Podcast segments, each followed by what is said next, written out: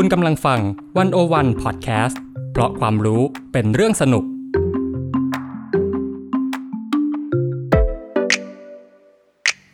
One O One In Focus เจาะไฮไลท์เด่น เศรษฐกิจสังคมการเมืองทั้งไทยและเทศ โดยกองบรรณาธิการ The One O One dot wor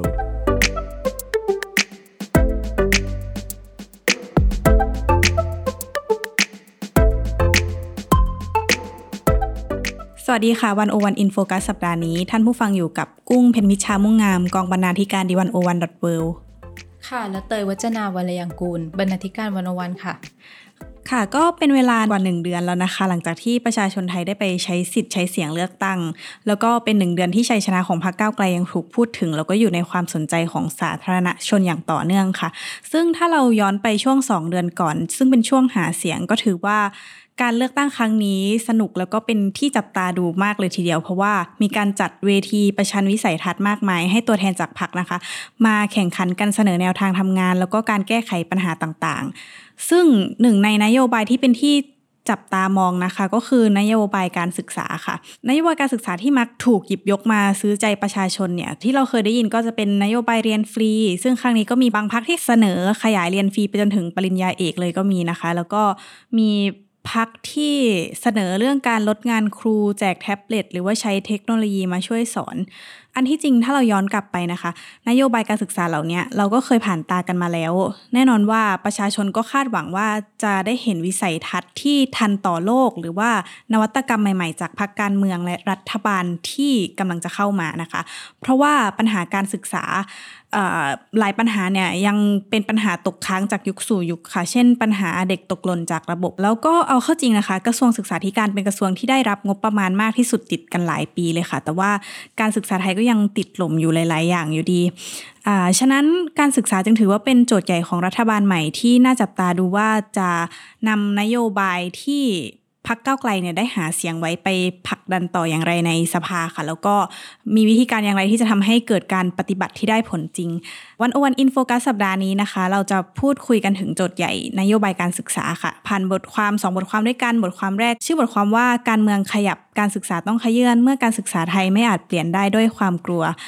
ซึ่งกุ้งและพี่เตยเองนะคะ ก็ได้ไปสัมภาษณ์นักวิชาการและนักการศึกษาสี่ท่านเกี่ยวกับ ความคาดหวังต่อนโยบายการศึกษา แล้วก็ให้อาจารย์ทั้งสี่ท่านเนี่ยช่วยประเมินนโยบายที่แต่ละพักเอามาเสนอ ค่ะก็ที่ไปสัมภาษณ์มาเนี่ยก็เป็นการสัมภาษณ์ช่วง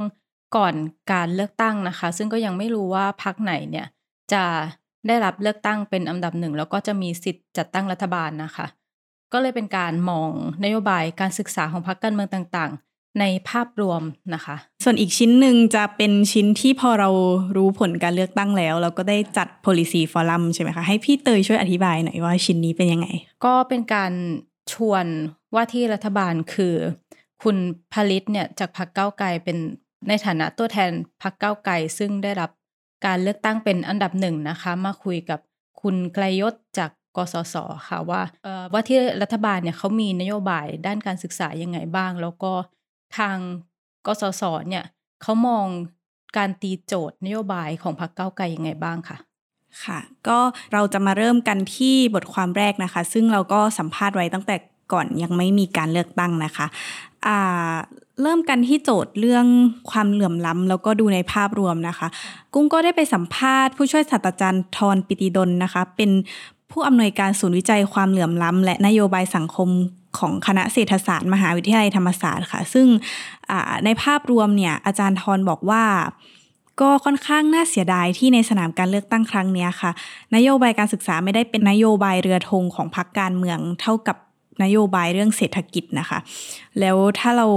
คลี่รายละเอียดออกมาก็จะพบว่าพรรคการเมืองยังวนอยู่แต่กับเรื่องเดิมๆ เช่นแบบนโยบายการอุดหนุน นโยบายการหลักสูตร นโยบายการปรับหลักสูตรการศึกษา และ นโยบายที่เกี่ยวข้องกับครูค่ะ ซึ่งอาอาจารย์ทอนก็เลยเสนอว่าการปรับการศึกษาค่ะ ถ้าจะเริ่มจากการเมืองแล้วสร้างพลังได้มากพอ เราจะต้องเขย่าไปที่โครงสร้างได้บ้าง ซึ่งตอนนี้สังคมเนี่ยตื่นตัวแล้วเรื่องปัญหาเชิงโครงสร้างหลายอย่าง เพราะว่าอย่างที่ผ่านมาค่ะพี่เตยก็น่าจะได้เห็นดราม่าเรื่องไข่ต้มอ๋อในภาษาพาทีนะคะ ก็คือคือเราก็รู้แล้วว่าเด็กก็ไม่ชอบส่วนผู้ปกครองก็ไม่ได้ปลื้มขนาดนั้น ส่วนครูเองก็ไม่ได้อยากเอามาใช้สอนอ่าซึ่งพอมองไปให้ลึกเนี่ยคือเหมือนกับว่าความสนใจของสังคมมันไปไกลกว่านั้นแล้ว แต่ว่าเรายังติดหล่มอยู่กับเรื่องเดิมๆแล้วก็อาจารย์ทรชี้ว่าปัญหาที่ลึกไปกว่านั้นนะคะ คือเรื่องระบบราชการค่ะ พอการศึกษาเนี่ยยึดโยงกับระบบราชการมากไปทำให้การทำงานของครูกลายเป็นการทำงานเพื่อตอบสนองรัฐค่ะ ซึ่งรัฐก็มีลักษณะเป็นรัฐรวมศูนย์ กลายเป็นว่าการศึกษาจึงไม่ยืดหยุ่นพอที่จะตอบคำถามที่สังคมต้องการได้ค่ะ อาจารย์ทรกล่าวว่าที่ผ่านมาจริง ๆ รัฐไทยก็มีความพยายามปฏิรูปการศึกษามาโดยตลอดนะคะ แล้วก็อย่างที่กล่าวไปแล้วว่ากระทรวงศึกษาได้รับงบประมาณมากที่สุดกระทรวงหนึ่ง แล้วไม่ว่าจะในรัฐบาลใดนะคะ นโยบาย เช่น นโยบายเรียนฟรีหรือว่าปรับหลักสูตรเนี่ยก็ถูกพูดถึง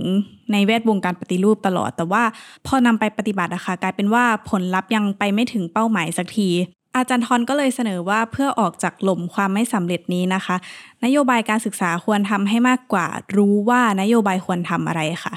โดยในสนามหาเสียงครั้งนี้จริง ๆ ก็มี น้อยพักการเมืองที่จะพูดถึงปัญหาเชิงโครงสร้าง แล้วก็พูดถึงปัญหาในการนำไปปฏิบัติค่ะส่วนด้านนโยบายความเหลื่อมล้ำการศึกษานะคะ ก็เป็นอีกโจทย์ใหญ่ที่ปรากฏอยู่ในนโยบายของหลายพักการเมือง แต่ว่าอาจารย์ทรมองว่าหลายนโยบายค่ะ ยังพุ่งไปไม่ตรงจุด เช่น นโยบายอุดหนุน และนโยบายเรียนฟรีค่ะ ซึ่งขยายปีเพิ่มขึ้นเรื่อยๆ อย่างที่บอกว่าบางพักก็เสนอไปถึงแบบปริญญาเอกเลยทีเดียว แต่ว่าถ้าเรามาพิจารณาประกอบกับสถิติการดึงเด็กไทยเข้าสู่การศึกษาค่ะ จริง ๆ สถิติเนี้ยคงที่มาหลายปีแล้ว ซึ่งมันสะท้อนว่ารัฐเนี่ยขุดไปลึกจนถึงกลุ่มที่ดึงยาก แล้วก็ค้างอยู่ที่กลุ่มเด็กกลุ่มเนี้ยมานานหลายปีแล้วฉะนั้นเอ่ออาจารย์ทรบอกว่าจริง ๆ นโยบายแบบเนี้ยยังเล็งไม่ถูกจุดอยู่ 2 ประการด้วยกันค่ะ ประการแรกก็คือจริง ๆ จุด เริ่มต้นความเหลื่อมล้ำอยู่ที่วัยเด็กเล็ก โดยเฉพาะเด็กที่เติบโตในครอบครัวยากจนค่ะ ซึ่งเป็นกลุ่มที่ดึงเข้าสู่ระบบการศึกษาได้ยาก แล้วก็การขยายปีเรียนฟรีไปจนถึงมหาวิทยาลัยเนี่ย จึงไม่เป็นประโยชน์สำหรับเด็กกลุ่มนี้ เพราะว่าเขา หล่นจากระบบไปตั้งแต่แรกแล้ว คือเข้าไม่ถึงการศึกษาแต่แรกแล้วค่ะ ส่วนประการที่2นะคะแม้ว่าจะอุดหนุนเท่าไหร่ก็ไม่ฟรีสำหรับครอบครัวที่ยากจนค่ะ เพราะว่าเป็นกลุ่มที่มีค่าเสียโอกาสทางการศึกษาสูง ต่อให้เด็กในครอบครัวยากจนนะคะ ได้ไปโรงเรียนแบบฟรี แต่ว่าผู้ปกครองก็จะมองว่าขาดแรงงานที่จะหารายได้มาช่วยจุนเจือ หรือว่ามันก็ยังมี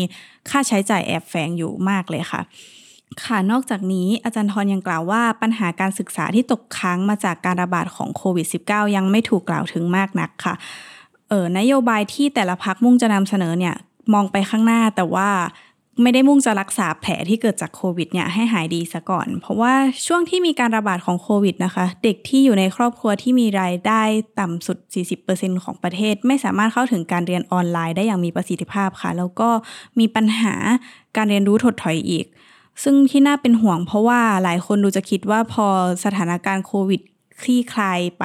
สถานการณ์ทุกอย่างกลับมาเป็นปกติโรงเรียนเปิดแล้วแล้วมันจะหายไปเอง แต่ว่าจริง ๆ แล้วประเด็นเหล่านี้ค่ะ ควรมีการตรวจสอบอย่างเป็นระบบ โดยเฉพาะกับคนที่ออกแบบนโยบายการศึกษา ซึ่งก็จะเป็นโจทย์ใหญ่ของรัฐบาลใหม่ต่อไปนะคะ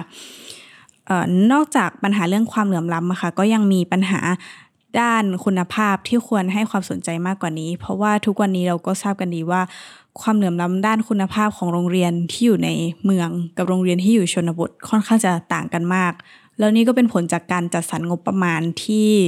แบ่งตามรายหัว แน่นอนว่าโรงเรียนขนาดเล็กก็ต้องเสียเปรียบใช่ไหมคะ ส่วนความเปลี่ยนแปลงที่อาจารย์ทรอยากให้เกิดขึ้นมากที่สุดเพื่อแก้ไขปัญหาการศึกษานะคะ อาจารย์กล่าวว่าการศึกษาไทยควรจะฟังเสียงของเด็กให้มากขึ้นค่ะ เพราะว่าทุกวันนี้อย่างที่บอกไปว่าความสนใจของเด็ก หรือว่าตัวผู้ปกครองด้วยก็ตาม ไปไกลกว่าที่ระบบการศึกษาที่ล้าหลังที่เราใช้กันอยู่จะตอบสนองได้แล้ว การยัดเยียดระบบที่ตกยุคไปแล้ว จึงไม่เป็นผลดีกับผู้เรียนแน่นอนค่ะ อาจารย์ทรยังกล่าวเสริมว่าทุกวันนี้เราอยู่ในระบบการศึกษาที่กลัวความเปลี่ยนแปลง เป้าหมายของรัฐตอนนี้นะคะ กลายเป็นความรู้สึกที่ไม่มั่นคงกับการเปลี่ยนแปลง ส่วนระบบการศึกษาปัจจุบันนี้ก็พยายามต้านทานการเปลี่ยนแปลงนั้นค่ะ ดังนั้นสิ่งที่อยากให้เกิดขึ้นที่สุดก็คือ การศึกษาต้องยอมเปลี่ยนเพื่อตอบรับกับความท้าทายใหม่ ๆ ของสังคมไทยค่ะ ค่ะก็เป็นมุมมองจากผู้ที่ศึกษาเรื่องความเหลื่อมล้ำนะคะ ซึ่งที่จริงอะความเหลื่อมล้ำมันก็มีอยู่ในในทุกด้านของสังคมนะคะ แต่ว่าพอมามองเรื่องความเหลื่อมล้ำทางการศึกษาเนี่ยก็ทำให้เราเห็นปัญหาภาพใหญ่และสำคัญที่สุดคือเรื่องการตกหล่นทางการศึกษาใช่อย่างที่บอกว่าต่อให้เรียนฟรีถึงปอเอกเนี่ย มันก็ไม่ได้มีความหมายถ้าเขาตกหล่นตั้งแต่การเป็นเด็กเล็กแล้วอะค่ะ ใช่ค่ะ ทีนี้ก็เลยมาชวนมองมุมมองเรื่องปัญหาจากเอ่อ ภาคการศึกษาบางจากมุมมองของนักการศึกษา ซึ่งก็คือผู้ช่วยศาสตราจารย์อัธพลอนันตวรสกุลนะคะ ซึ่งอาจารย์อัธพลเนี่ยเป็นอาจารย์อยู่ที่คณะครุศาสตร์ จุฬาลงกรณ์มหาวิทยาลัยนะคะ ซึ่งเมื่อชวนอาจารย์อัธพลมองปัญหาใหญ่ในโจทย์การศึกษาไทยนะคะ เรื่องที่มันยังค้างอยู่เนี่ยมันก็คือเรื่องร่างพรบการศึกษาแห่งชาติ แล้วก็เรื่องการทำหลักสูตรค่ะ ซึ่ง อาจารย์เขามองว่ามันไม่มีพักไหนเลยนะคะ ที่หยิบเรื่องนี้มาพูดถึงในช่วงการหาเสียงค่ะ ซึ่งอาจารย์มองว่าร่างพรบการศึกษาเนี่ยมันถูกแขวนไว้ด้วยเหตุผลทางการเมืองค่ะ เพราะว่ามันมีการยื้ออำนาจกันของผู้มีส่วนได้ส่วนเสียหลายกลุ่ม จนมีร่างกฎหมายออกมาเป็นหลายเวอร์ชั่นนะคะ จนสุดท้ายเนี่ย มันก็ถูกนำมารวมกันเป็นร่างเดียว แล้วเมื่อกมธ.แก้ไขก็มีการ ยื้อกันจนมันไม่ทันรอบการพิจารณาของสภาค่ะ แล้วตอนนี้มันก็เลยกลายเป็นระเบิดเวลาที่รออยู่ เพราะว่าหลายเรื่องเนี่ยยังคุยกันไม่ตกผลึกค่ะ อาจารย์อรรถพลมองนะคะ ว่าหลายเรื่องในพรบการศึกษาเนี่ยเป็นประเด็นเปราะบาง เช่นการจะให้มี super boardแล้วก็จะมาจากการสรรหา คือเรื่องนี้ก็ไม่แน่ใจว่ายังจะให้มีแบบนั้นหรือเปล่าหรือว่า มันจะกลายเป็นว่าจะมีตัวแทนหน่วยงานภาครัฐ แล้วก็คนภายนอกที่เป็นใครก็ไม่รู้สรรหามาเนี่ย แต่ว่ามีบทบาทยิ่งกว่ารัฐมนตรีหรือเปล่า หากเป็นเช่นนั้นนะมันก็จะเป็นการรวมอำนาจเข้าสู่ศูนย์กลาง ซึ่งเป็นเรื่องที่น่าห่วงมากนะคะ แล้วก็มีเรื่องการให้โรงเรียนเป็นนิติบุคคลที่มันก็ยังคุยกันไม่ตกผลึก แล้วก็เรื่องการกระจายอำนาจการศึกษาก็ยังไม่รู้ว่าจะเอาอยัางไงนะคะ นอกจากนี้นะคะก็มีเรื่องการทำหลักสูตรการศึกษาค่ะ ซึ่งอาจารย์อัตพลก็มองว่ามันมีกระบวนการที่ถูกแทรกแซงได้ง่าย ซึ่งตอนนี้ก็เป็นเรื่องที่กำลังรอรัฐบาลชุดใหม่เข้ามาสานต่อ คือที่ผ่านมานะคะ ก็จะเห็นว่าพักเพื่อไทยกับพักเก้าไกลเนี่ยเขาก็พูดถึงเรื่องการทำหลักสูตรให้ทันสมัย แต่ว่าก็ยังไม่ได้เห็นรายละเอียดนะคะ สิ่งสำคัญก็คืออาจารย์มองว่าทำยังไงให้สถาบันผลิตครูเนี่ยจะได้เข้ามามีส่วนร่วมรับผิดชอบ ในการศึกษามากขึ้น คือเรื่องเหล่านี้มันเป็นปัญหาเชิงโครงสร้าง แล้วก็ สถาบันผลิตครูเนี่ยต้องเข้ามามีส่วนในการพัฒนาครูทางระบบด้วยค่ะ พี่เตยคะแต่ว่านอกจากเรื่องเชิงโครงสร้าง เช่นการออกกฎหมายต่างๆ แล้วอะค่ะ จริง ๆ คนที่เข้ามาทำงานเองก็มีความสำคัญมากเหมือนกันใช่ไหมคะใช่ค่ะ เพราะว่าอย่างเรื่องคนทำงานเนี่ยนะคะ อาจารย์อัธพลเขาก็ฝากไว้ว่า ตลอดสองทศวรรษที่ผ่านมานะคะชมหน้านักปฏิรูปการศึกษาเนี่ย เราก็จะเห็นว่าเป็นหน้าเดิมๆซึ่งไม่ว่าจะเปลี่ยนรัฐบาลมากี่ปี กลุ่มผู้เชี่ยวชาญของกระทรวงเนี่ยก็ยังเป็นคนเดิมอยู่ ซึ่งถ้าพักการเมืองเข้ามาโดยที่ไม่ได้เข้าใจเรื่องนี้นะคะ ก็จะถูกลากไปกับชุดความคิดเดิมๆที่เขาพยายามรักษากันไว้ คือแนวคิดแบบเสรีนิยมในการศึกษา พอไม่คุยเรื่องเนี้ยก็จะยังไม่เห็นภาพในการพลิกโฉมอย่างแท้จริง มันก็เลยจะเป็นการแก้ปัญหาแบบปะผุไปเรื่อยๆ ค่ะ ซึ่งอาจารย์เขาก็ฝากถึงว่าที่รัฐมนตรีการศึกษาคนต่อไปนะคะว่า ควรจะเลือกทีมที่ปรึกษาที่รู้จักหน้างานจริง ๆ คืออาจจำเป็นต้องหักดิบไม่ใช้ทีมกุนซือชุดเดิม ที่ให้คำปรึกษารัฐบาลมาตลอด 20 ปีนะคะ เพราะว่าบางคนเนี่ยที่เป็นกุนซือเนี่ยก็มาจากพวกโรงเรียนทางเลือกโรงเรียนนวัตกรรม ซึ่งมันอยู่ห่างไกลอะค่ะจากโรงเรียนรัฐ เวลามีคำปรึกษามามันก็เลยมีช่องว่างที่ทำให้โรงเรียนรัฐเนี่ยถูกทิ้งขว้างมานาน แล้วก็นโยบายที่ออกมามันก็จะมีเส้นทางที่ทำให้เกิดขึ้นจริงได้ยากมาก เพราะว่ามันมีคนละความเชื่อกันค่ะ ส่วนใหญ่นโยบายที่เราคุยกันมาดูเหมือนจะวนอยู่แต่กับการศึกษาที่อยู่ในสถาบัน มีโรงเรียนมีมหาวิทยาลัย ซึ่งก็ถือว่าเป็นการศึกษาสายสามัญนนะคะ แต่ว่าที่สำคัญอย่างหนึ่งก็คือการศึกษาสายอาชีพค่ะ อันนี้เรา ที่จริงก็เป็นเรื่องที่หลายรัฐบาลพยายามผลักดันสนับสนุนให้คนเรียนมากขึ้นนะคะ เรื่องเนี้ยก็เลยไปคุยกับคุณทันธิดาวงประสงค์ค่ะ ซึ่งตอนนี้นะคะเป็นผู้อำนวยการสำนักพัฒนานวัตกรรม เพื่อสร้างโอกาสการเรียนรู้ของกสศหรือว่ากองทุนเพื่อความเสมอภาคทางการศึกษานะคะ คือคุณทันธิดาเนี่ยในภาพรวมบอกว่าพอมองนโยบายต่างๆ ของพรรคการเมืองแล้วเนี่ย ก็จะเห็นว่ามันมีเรื่องการส่งเสริมการเรียน การทำงาน แต่ว่ามันจะเป็นการเน้นไปที่การศึกษาในระบบ ซึ่งมันไม่ทันที่จะแก้ปัญหาความเหลื่อมล้ำ ผลิตภาพแรงงานหรือว่าปัญหาผู้สูงวัย เพราะว่ากว่าเราจะรอเด็กและเยาวชนทยอยจบการศึกษาแล้วไปเป็นแรงงานอะ มันจะไม่ทันกับการพัฒนาเศรษฐกิจ ดังนั้นการส่งเสริมการเรียนรู้ต่อเนื่องนอกรั้วการศึกษาเนี่ย มันเลยเป็นโจทย์ที่ใหญ่แล้วก็สำคัญค่ะ คุณทันธิดาตั้งคำถามนะคะว่าทำอย่างไรให้แรงงานทั้งเยาวชนแล้วก็ผู้ใหญ่เนี่ยสามารถเรียนรู้แล้วก็มีทักษะการทำงาน แล้วเข้าสู่ตลาดแรงงานได้ทันที เพราะว่ามันมีหลายประเทศนะคะ ที่เขาใช้นโยบายการเรียนรู้ตลอดชีวิต โดยที่ไม่ได้ให้ความสำคัญกับแค่การศึกษาในระบบ แต่ว่าเขามองที่กลุ่มแรงงานด้วยค่ะ ซึ่งทีนี้พอเรามามอง เฉพาะเรื่องนโยบายการศึกษาสายอาชีพใช่ไหมคะ มันก็จะมี พรรคการเมืองที่เสนอนโยบายที่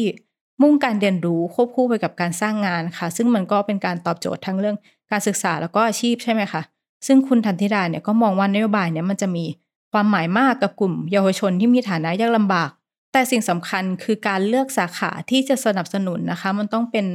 การเรียนที่นำไปสู่ การเปลี่ยนแปลงความยากจนค่ะ ซึ่งเรื่องเหล่านี้มันก็มีงานวิจัยรองรับอยู่นะคะ ว่ามันจะมีสาขาอะไรบ้างค่ะ ซึ่งคุณทันธิดาก็เห็นว่าท้ายที่สุดเนี่ยนโยบายการศึกษาเนี่ยมันต้องเชื่อมเข้ากับนโยบายเศรษฐกิจด้วยค่ะ คุณธันธิดาบอกว่าเราอยากเห็นนโยบายที่เชื่อมการเรียนรู้กับมาตรการเศรษฐกิจ เราเห็นนโยบายกระตุ้นเศรษฐกิจต่างๆ หลายด้าน แต่ยังไม่เห็นชัดเจน ว่าจะไปเชื่อมกับกำลังแรงงานยังไง เพราะถ้าหนุนเศรษฐกิจโดยไม่เชื่อมกับภาคการศึกษา คนของเราก็ไม่เก่ง คุณภาพแรงงานก็ไม่ดีนำไปสู่เรื่องผลิตภาพแรงงาน ประเทศติดอยู่ในกับดักรายได้ปานกลาง จึงอยากเห็นนโยบายที่เชื่อมการเรียนรู้กับเศรษฐกิจค่ะ ค่ะก็ที่คุณทันธิดาเสนอมาก็อาจจะคล้ายๆกับข้อเสนอของรองศาสตราจารย์ วีระเทพปทุมเจริญวัฒนานะคะ ซึ่งอาจารย์เป็น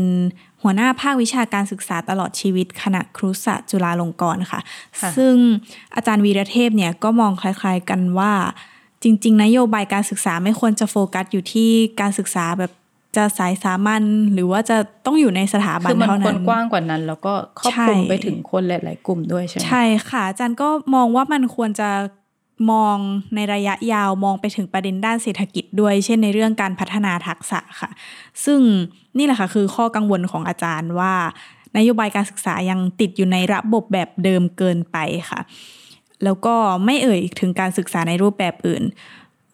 ซึ่งอย่างความเชี่ยวชาญของอาจารย์ก็จะเป็นการส่งเสริมการเรียนรู้ตลอดชีวิตนะคะ อาจารย์บอกว่าจริง ๆ ก็มีพักการเมืองที่พูดถึงอยู่บ้าง แต่ว่านโยบายส่งเสริมการเรียนรู้ตลอดชีวิตของหลายพักอะค่ะ กลับปรากฏในรูปแบบของการยกระดับทักษะแรงงาน หรือที่เราเรียกว่า up skill แล้วก็การสร้างทักษะที่จำเป็นขึ้นมาใหม่ก็คือการ re skill ค่ะ แต่ว่า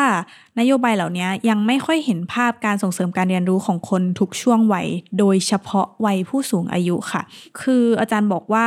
กลุ่มผู้ใหญ่ที่เป็นวัยทำงานอย่างเราๆอะถูกพูดถึงในระดับหนึ่ง แต่ว่าในกลุ่มของผู้สูงวัยแทบไม่มีการพูดถึงเลยค่ะเออเป็นไปได้ที่พรรคการเมืองจะมองกลุ่มผู้สูงวัยว่ามี นโยบายเรื่องการสงเคราะห์คนชราแล้ว แต่อาจารย์ย้ำว่าการเรียนรู้สำหรับผู้สูงวัยยังเป็นสิ่งที่ต้องพูดถึงมากกว่านี้ค่ะ อย่างที่เราทราบกันดีนะคะ ว่าทุกวันนี้ประเทศไทยของเราก็กำลังก้าวเข้าสู่สังคมผู้สูงวัยค่ะ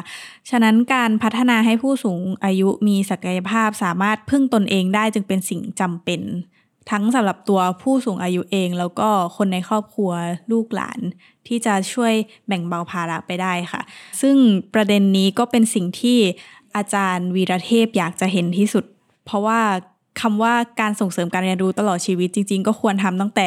วัยเด็กจนถึงวัยชรา ส่วนถ้าเรามามองในช่วงวัยของเด็กและเยาวชนค่ะ อาจารย์ก็มองว่า ควรจะมีการปรับเปลี่ยนหลักสูตรค่ะ เพราะว่าที่ผ่านมากระทรวงมีการพูดถึงการเรียนรู้ที่ตอบโจทย์ชีวิต แต่ว่าในทางปฏิบัติจริงอาจจะไม่ได้เกิดผลตามที่คิดไว้ เช่นเรื่องการลดเวลาเรียนเพิ่มเวลาเรียนรู้นอกห้องเนี้ยค่ะ คือบางโรงเรียนเขาอาจจะ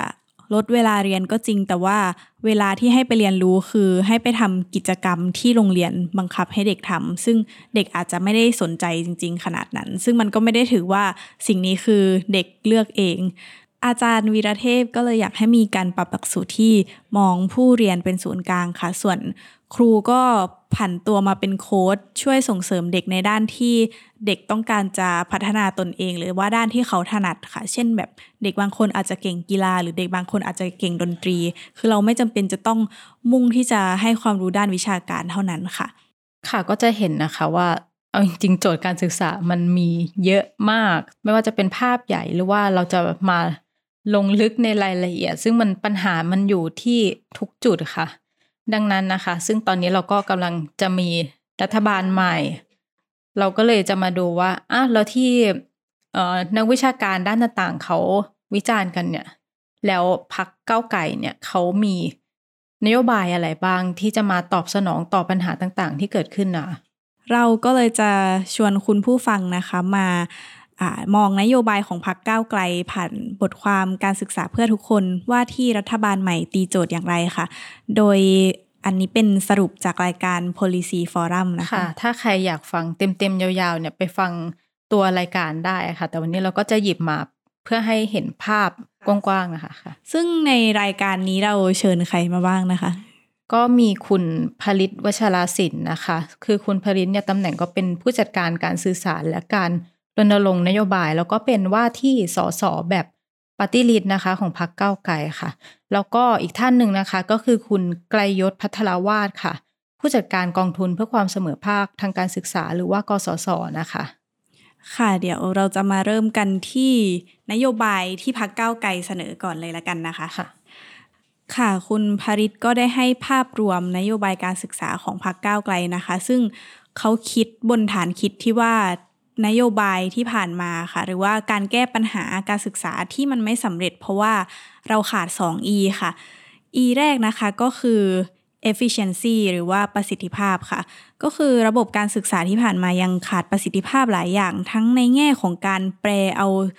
input ที่ใส่เข้าไปออกมาเป็นผลสำเร็จอย่างที่ต้องการค่ะเช่นเเรื่องชั่วโมงการเรียนอย่างเงี้ยค่ะ พี่เตยรู้ไหมว่าประเทศไทยเราเนี่ย เด็กนักเรียนมีจำนวนชั่วโมงเรียนเยอะมาก แล้วก็เหมือนจะเคยเห็นในสถิติบอกว่าก็ติดอันดับต้นๆของโลก แต่ว่าก็อย่างที่รู้กันดีว่าผลลัพธ์ที่ออกมาก็ยังเราเรียนอะไรที่ไม่จำเป็นเยอะเกิน ใช่ใช่ค่ะ ซึ่งนี่แหละค่ะก็คือสิ่งที่ก็คือ E แรกที่พักก้าวไกลต้องการจะไปให้ถึงนะคะ ส่วน อีกเรื่องหนึ่งที่น่าสนใจเหมือนกันค่ะ คือคุณพริตบอกว่า อีกเรื่องหนึ่งที่น่าสนใจก็อันนี้เราอาจจะเคยกล่าวไปแล้วนะคะ เพราะว่านักวิชาการหลายท่านก็มองเหมือนกันว่ากระทรวงศึกษาธิการได้รับงบเยอะมากๆ แต่กลายเป็นว่างบประมาณเหล่านี้ค่ะ ไม่สามารถแปลออกมาเป็นเม็ดเงินที่จะเอามาประกันสิทธิเรียนฟรีให้กับทุกคนได้ค่ะ อย่างที่บอกไปว่าคือตอนนี้เรามีเรียนฟรีก็จริง แต่ว่าเรียนฟรีไม่ฟรีจริง ใช่เรียนฟรีไม่ฟรีจริง เรียนฟรีแบบเกสโนวานะคะ แล้วก็ค่ะ E ที่สองนะคะก็คือ empathy ค่ะ empathy ก็คือการศึกษาที่มีความเห็นอกเห็นใจค่ะ เห็นความแตกต่างหลากหลายของเด็กแต่ละคน เพราะว่าปัจจุบันนี้นะคะเราก็จะเห็นข่าวมาเรื่อย ๆ ว่าเด็กไทยอยู่ในระบบการศึกษาที่มีความเป็นอำนาจนิยมสูง มีเด็กต้องถูกบังคับตัดผมหรือว่า ทำอะไรที่เด็กไม่ได้ต้องการ แล้วก็โรงเรียนหรือว่าครูเองก็พยายามจำกัดความคิดความเชื่อ ซึ่งแน่นอนว่าแต่ละคนมีความชื่นชอบมีแบ็กกราวด์ที่ต่างกันออกไปค่ะ ซึ่งพรรคก้าวไกลก็ต้องการจะออกจากระบบเดิมที่ใช้ระบบอำนาจนิยม แล้วก็มุ่งที่จะกระจายอำนาจทางการศึกษาให้การตัดสินใจไม่กระจุกอยู่ที่ส่วนกลางเท่านั้นค่ะ ฉะนั้นนะคะ คุณภริตก็เลยเสนอนโยบาย 6 นโยบายที่เป็น 6 เป้าหมายเบื้องต้นของพรรคก้าวไกลค่ะค่ะ เป้าหมายที่1นนะคะก็คือการประกันสิทธิ์ทุกคนในการเรียนฟรี ปัจจุบันนะคะก็อย่างที่บอกว่าเราเรียนฟรี แต่ไม่ฟรีจริงค่ะซึ่งมันก็มีค่าใช้จ่ายแอบแฝงอยู่ ซึ่งตรงนี้คุณภริตก็กล่าวว่าพรรคก้าวไกลมุ่งที่จะทำให้การเรียนฟรีเนี่ยฟรีจริง เป้าหมายที่สองนะคะ รัฐบาลของพรรคก้าวไกลต้องการให้ทุกโรงเรียนเนี่ยเป็นโรงเรียนที่ปลอดภัยไร้อำนาจนิยมทั้งร่างกายและในเชิงของสภาพจิตใจค่ะ อีกทั้งโรงเรียนควรจะต้องปลอดภัยจากการถูกละเมิดสิทธิ์ค่ะ ส่วนเป้าหมายที่ 3 นะคะ คือการยกระดับคุณภาพการศึกษา โดยการออกแบบหลักสูตรการศึกษาขั้นพื้นฐานใหม่ค่ะ จะเน้นไปที่ทักษะและสมรรถนะที่เท่าทันโลกค่ะ เป้าหมายที่ 4 นะคะ คือการคืนครูให้ห้องเรียนค่ะพักก้าวไกลต้องการที่จะลดเวลาที่ครูเสียไปกับกิจกรรมที่ไม่เกี่ยวกับการเรียนการสอนค่ะ ซึ่งพักก้าวไกลจะคืนเวลาให้กับครู แล้วก็คืนครูให้กับห้องเรียน ให้กับนักเรียนทุกคนได้เรียนอย่างเต็มที่ค่ะ เป้าหมายที่ 5 นะคะ คือการส่งเสริมการเรียนรู้นอกห้องเรียนค่ะ ไม่ว่าจะเป็นออนอกห้องเรียนในช่วงที่เป็นช่วงเปิดเทอม หรือว่านอกห้องเรียนในแง่ของการส่งเสริมการเรียนรู้ตลอดชีวิตสำหรับคนหลังวัยเรียนค่ะ ส่วนเป้าหมายสุดท้ายนะคะ เป้าหมายที่ 6 ก็คือครูสามารถมีส่วนร่วมในการออกแบบการศึกษา หรือว่าตัดสินใจมากขึ้นค่ะอออย่างที่เล่าไปก็ค่อนข้างจะมีหลายเรื่องหลายประเด็นเลยนะคะ ค่ะ ซึ่งที่จริงก็คิดว่าน่าจะคาบเกี่ยวกับ สิ่งที่นักวิชาการมีข้อกังวลว่ามันอาจจะยังขาดหรือว่าตกหล่นไปนะคะนั่นนะสิคะแล้วเอ่อทางกสศอเองคุณไกรยศมองยังไงบ้างคะก็คือทางกสศเนี่ยเขาก็จะมีโจทย์นโยบายสำคัญคือเรื่องใหญ่ที่สุดก็คือเรื่องความเหลื่อมล้ำทางการศึกษานะคะ ซึ่งก่อนอื่นเนี่ยคุณกยุทธเขาก็ชวนมองภาพรวมของประเทศไทยค่ะว่า คือในเมื่อเราเนี่ยมีเด็กเกิดน้อยลงเรื่อยๆ งบประมาณส่วนของกระทรวงการศึกษาเนี่ยก็จะค่อยๆลดลง เพียงแต่ว่างบประมาณนั้นน่ะคือแม้ว่ามันจะลดลงไป แต่ว่ามันต้องถูกนำไปใช้ ในจุดที่ควรจะใช้มานานแล้ว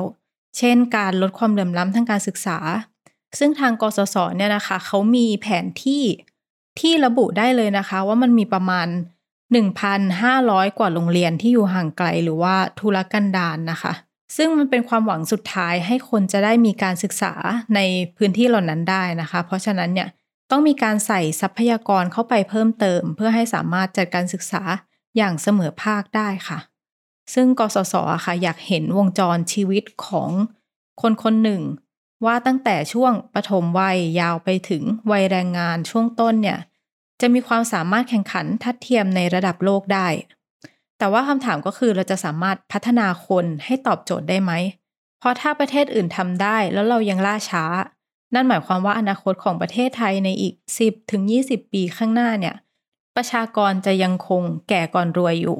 คือคุณไกยศเนี่ยไม่อยากให้มองว่าการให้งบทางการศึกษาเนี่ยมันเป็นการสงเคราะห์หรือว่ามันเป็นอะไรที่สิ้นเปลืองนะคะ แต่ว่าอยากให้มองว่ามันเป็นการลงทุน ถ้าการศึกษามีความเสมอภาคมากขึ้น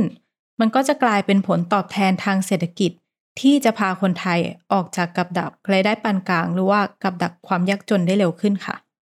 ค่ะอันนี้นะคะก็ถือว่าเรียกได้ว่าเป็นภาพปัญหาใหญ่ ที่มันอาจจะเป็นประมาณอันระยะกลางประมาณช่วง 10 ปีนี้ว่าเราควรจะมุ่งหน้าไปทางไหนใช่ไหมคะ แต่ว่าที่จริงแล้วการ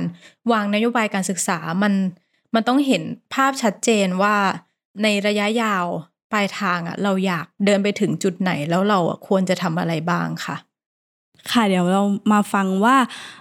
ในมุมมองของผู้กำหนดนโยบายเองออย่างคุณภริษเนี่ยค่ะเขามองภาพระยะยาวยังไงนะคะ ค่ะ คุณภริษบอกว่าถ้ามองไป 4 ปีข้างหน้านะคะต้องการที่จะ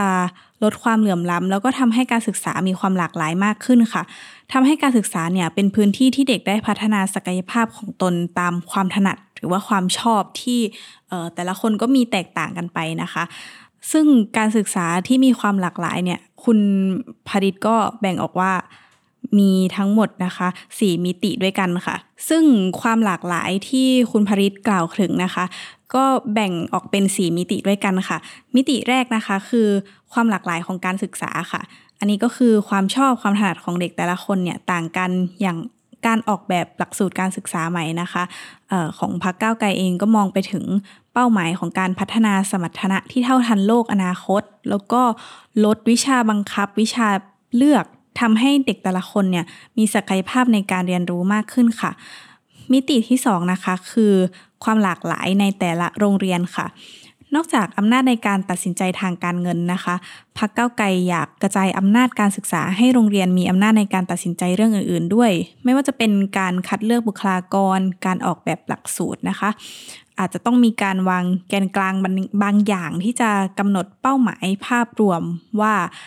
โดยหลักแล้วจะหลักสูตรเนี่ยควรจะมุ่งสู่เป้าหมายอะไร แต่ว่าท้ายที่สุดแล้วนะคะ คุณผลิตอยากให้โรงเรียนเนี่ยมีความยืดหยุ่นมากพอที่จะออกแบบหลักสูตร ซึ่งเหมาะสมกับบริบทของนักเรียนในแต่ละโรงเรียนในแต่ละพื้นที่ค่ะ ความหลากหลายในมิติที่ 3 นะคะ คือความหลากหลายในรูปแบบของการเรียนการสอนค่ะ เพราะว่าการศึกษาเนี่ยไม่ใช่แค่ชั่วโมงเรียนหรือว่าระบบโรงเรียนเท่านั้นพักก้าวไกลเสนอ การตั้งศูนย์อำนวยความสะดวกของการศึกษาทางเลือกที่ไม่ใช่ระบบโรงเรียนค่ะ ไม่ว่าจะเป็นโฮมสคูลศูนย์การเรียน การศึกษานอกระบบ หรือที่เรารู้จักกันว่ากศนนะคะ เพื่อให้เป็นที่อำนวยความสะดวกแก่การศึกษาในรูปแบบเหล่านี้ค่ะ ไม่ว่าจะเป็นเรื่องออการลงทะเบียนการประเมินการรับประกันการเข้าถึงสิทธิสวัสดิการของนักเรียนในระบบเหล่านี้ค่ะ แล้วก็มีการเชื่อมโยงกับอุดมศึกษา ซึ่งทั้งหมดจะช่วยเพิ่มความหลากหลายในมิติของการเรียนการสอนค่ะ ส่วนความหลากหลายในมิติสุดท้ายนะคะ คือความหลากหลายของวัตถุประสงค์การเรียนรู้ค่ะ เพราะว่าการศึกษาหรือการเรียนรู้ไม่ควรจะจำกัดอยู่แค่การศึกษาเพื่อวุฒิการศึกษาเท่านั้นนะคะ แต่ว่าจะต้องส่งเสริมให้มีการเรียนรู้ตลอดชีวิตด้วย ถึงแม้บุคลากรรุ่นใหม่จะผ่านระบบการศึกษาที่ดีที่สุด แต่ว่าความรู้ที่เราได้รับจากระบบในวัยเรียนไม่ว่าจะอีก 5 ปีหรือว่า 10 ปีข้างหน้านะคะ แน่นอนว่ามันอาจจะตกยุคไปแล้ว เพราะว่าโลกเนี่ยเปลี่ยนแปลงอยู่ตลอดเวลานะคะ ฉะนั้นจะต้องมีการพัฒนาทักษะใหม่ ๆ อยู่ตลอดพักก้าวไกลก็มีนโยบายส่งเสริมการเรียนรู้ตลอดชีวิตด้วยเช่นกันค่ะ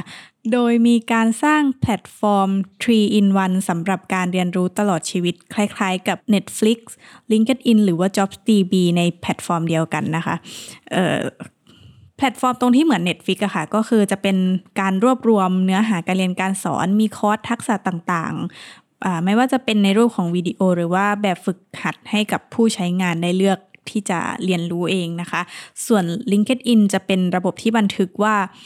เรียนอะไรมาบ้างแล้ว ผ่านแบบฝึกหัดอะไรมาและได้คะแนนเท่าไหร่ค่ะ ส่วน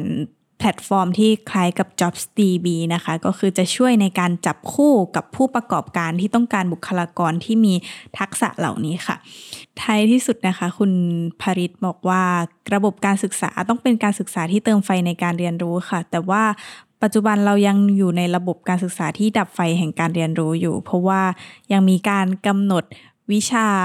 แล้วก็มีภาระมีการบ้านเยอะแยะ ซึ่งสิทธิการเลือกวิชาเรียนเนี่ยก็ไม่ได้มี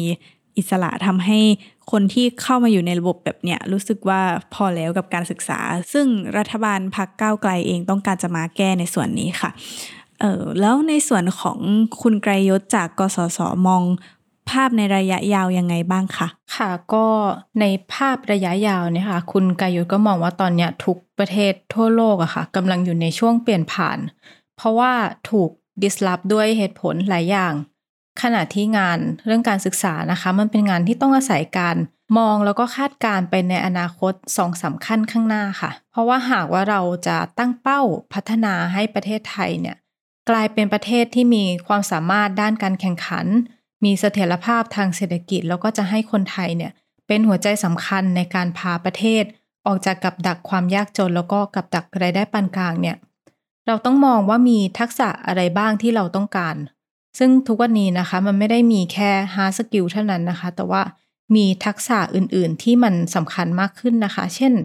ทักษะทางอารมณ์และสังคม ทักษะพื้นฐานการทำงานในโลกยุคใหม่ หรือว่าทักษะทางดิจิทัลค่ะ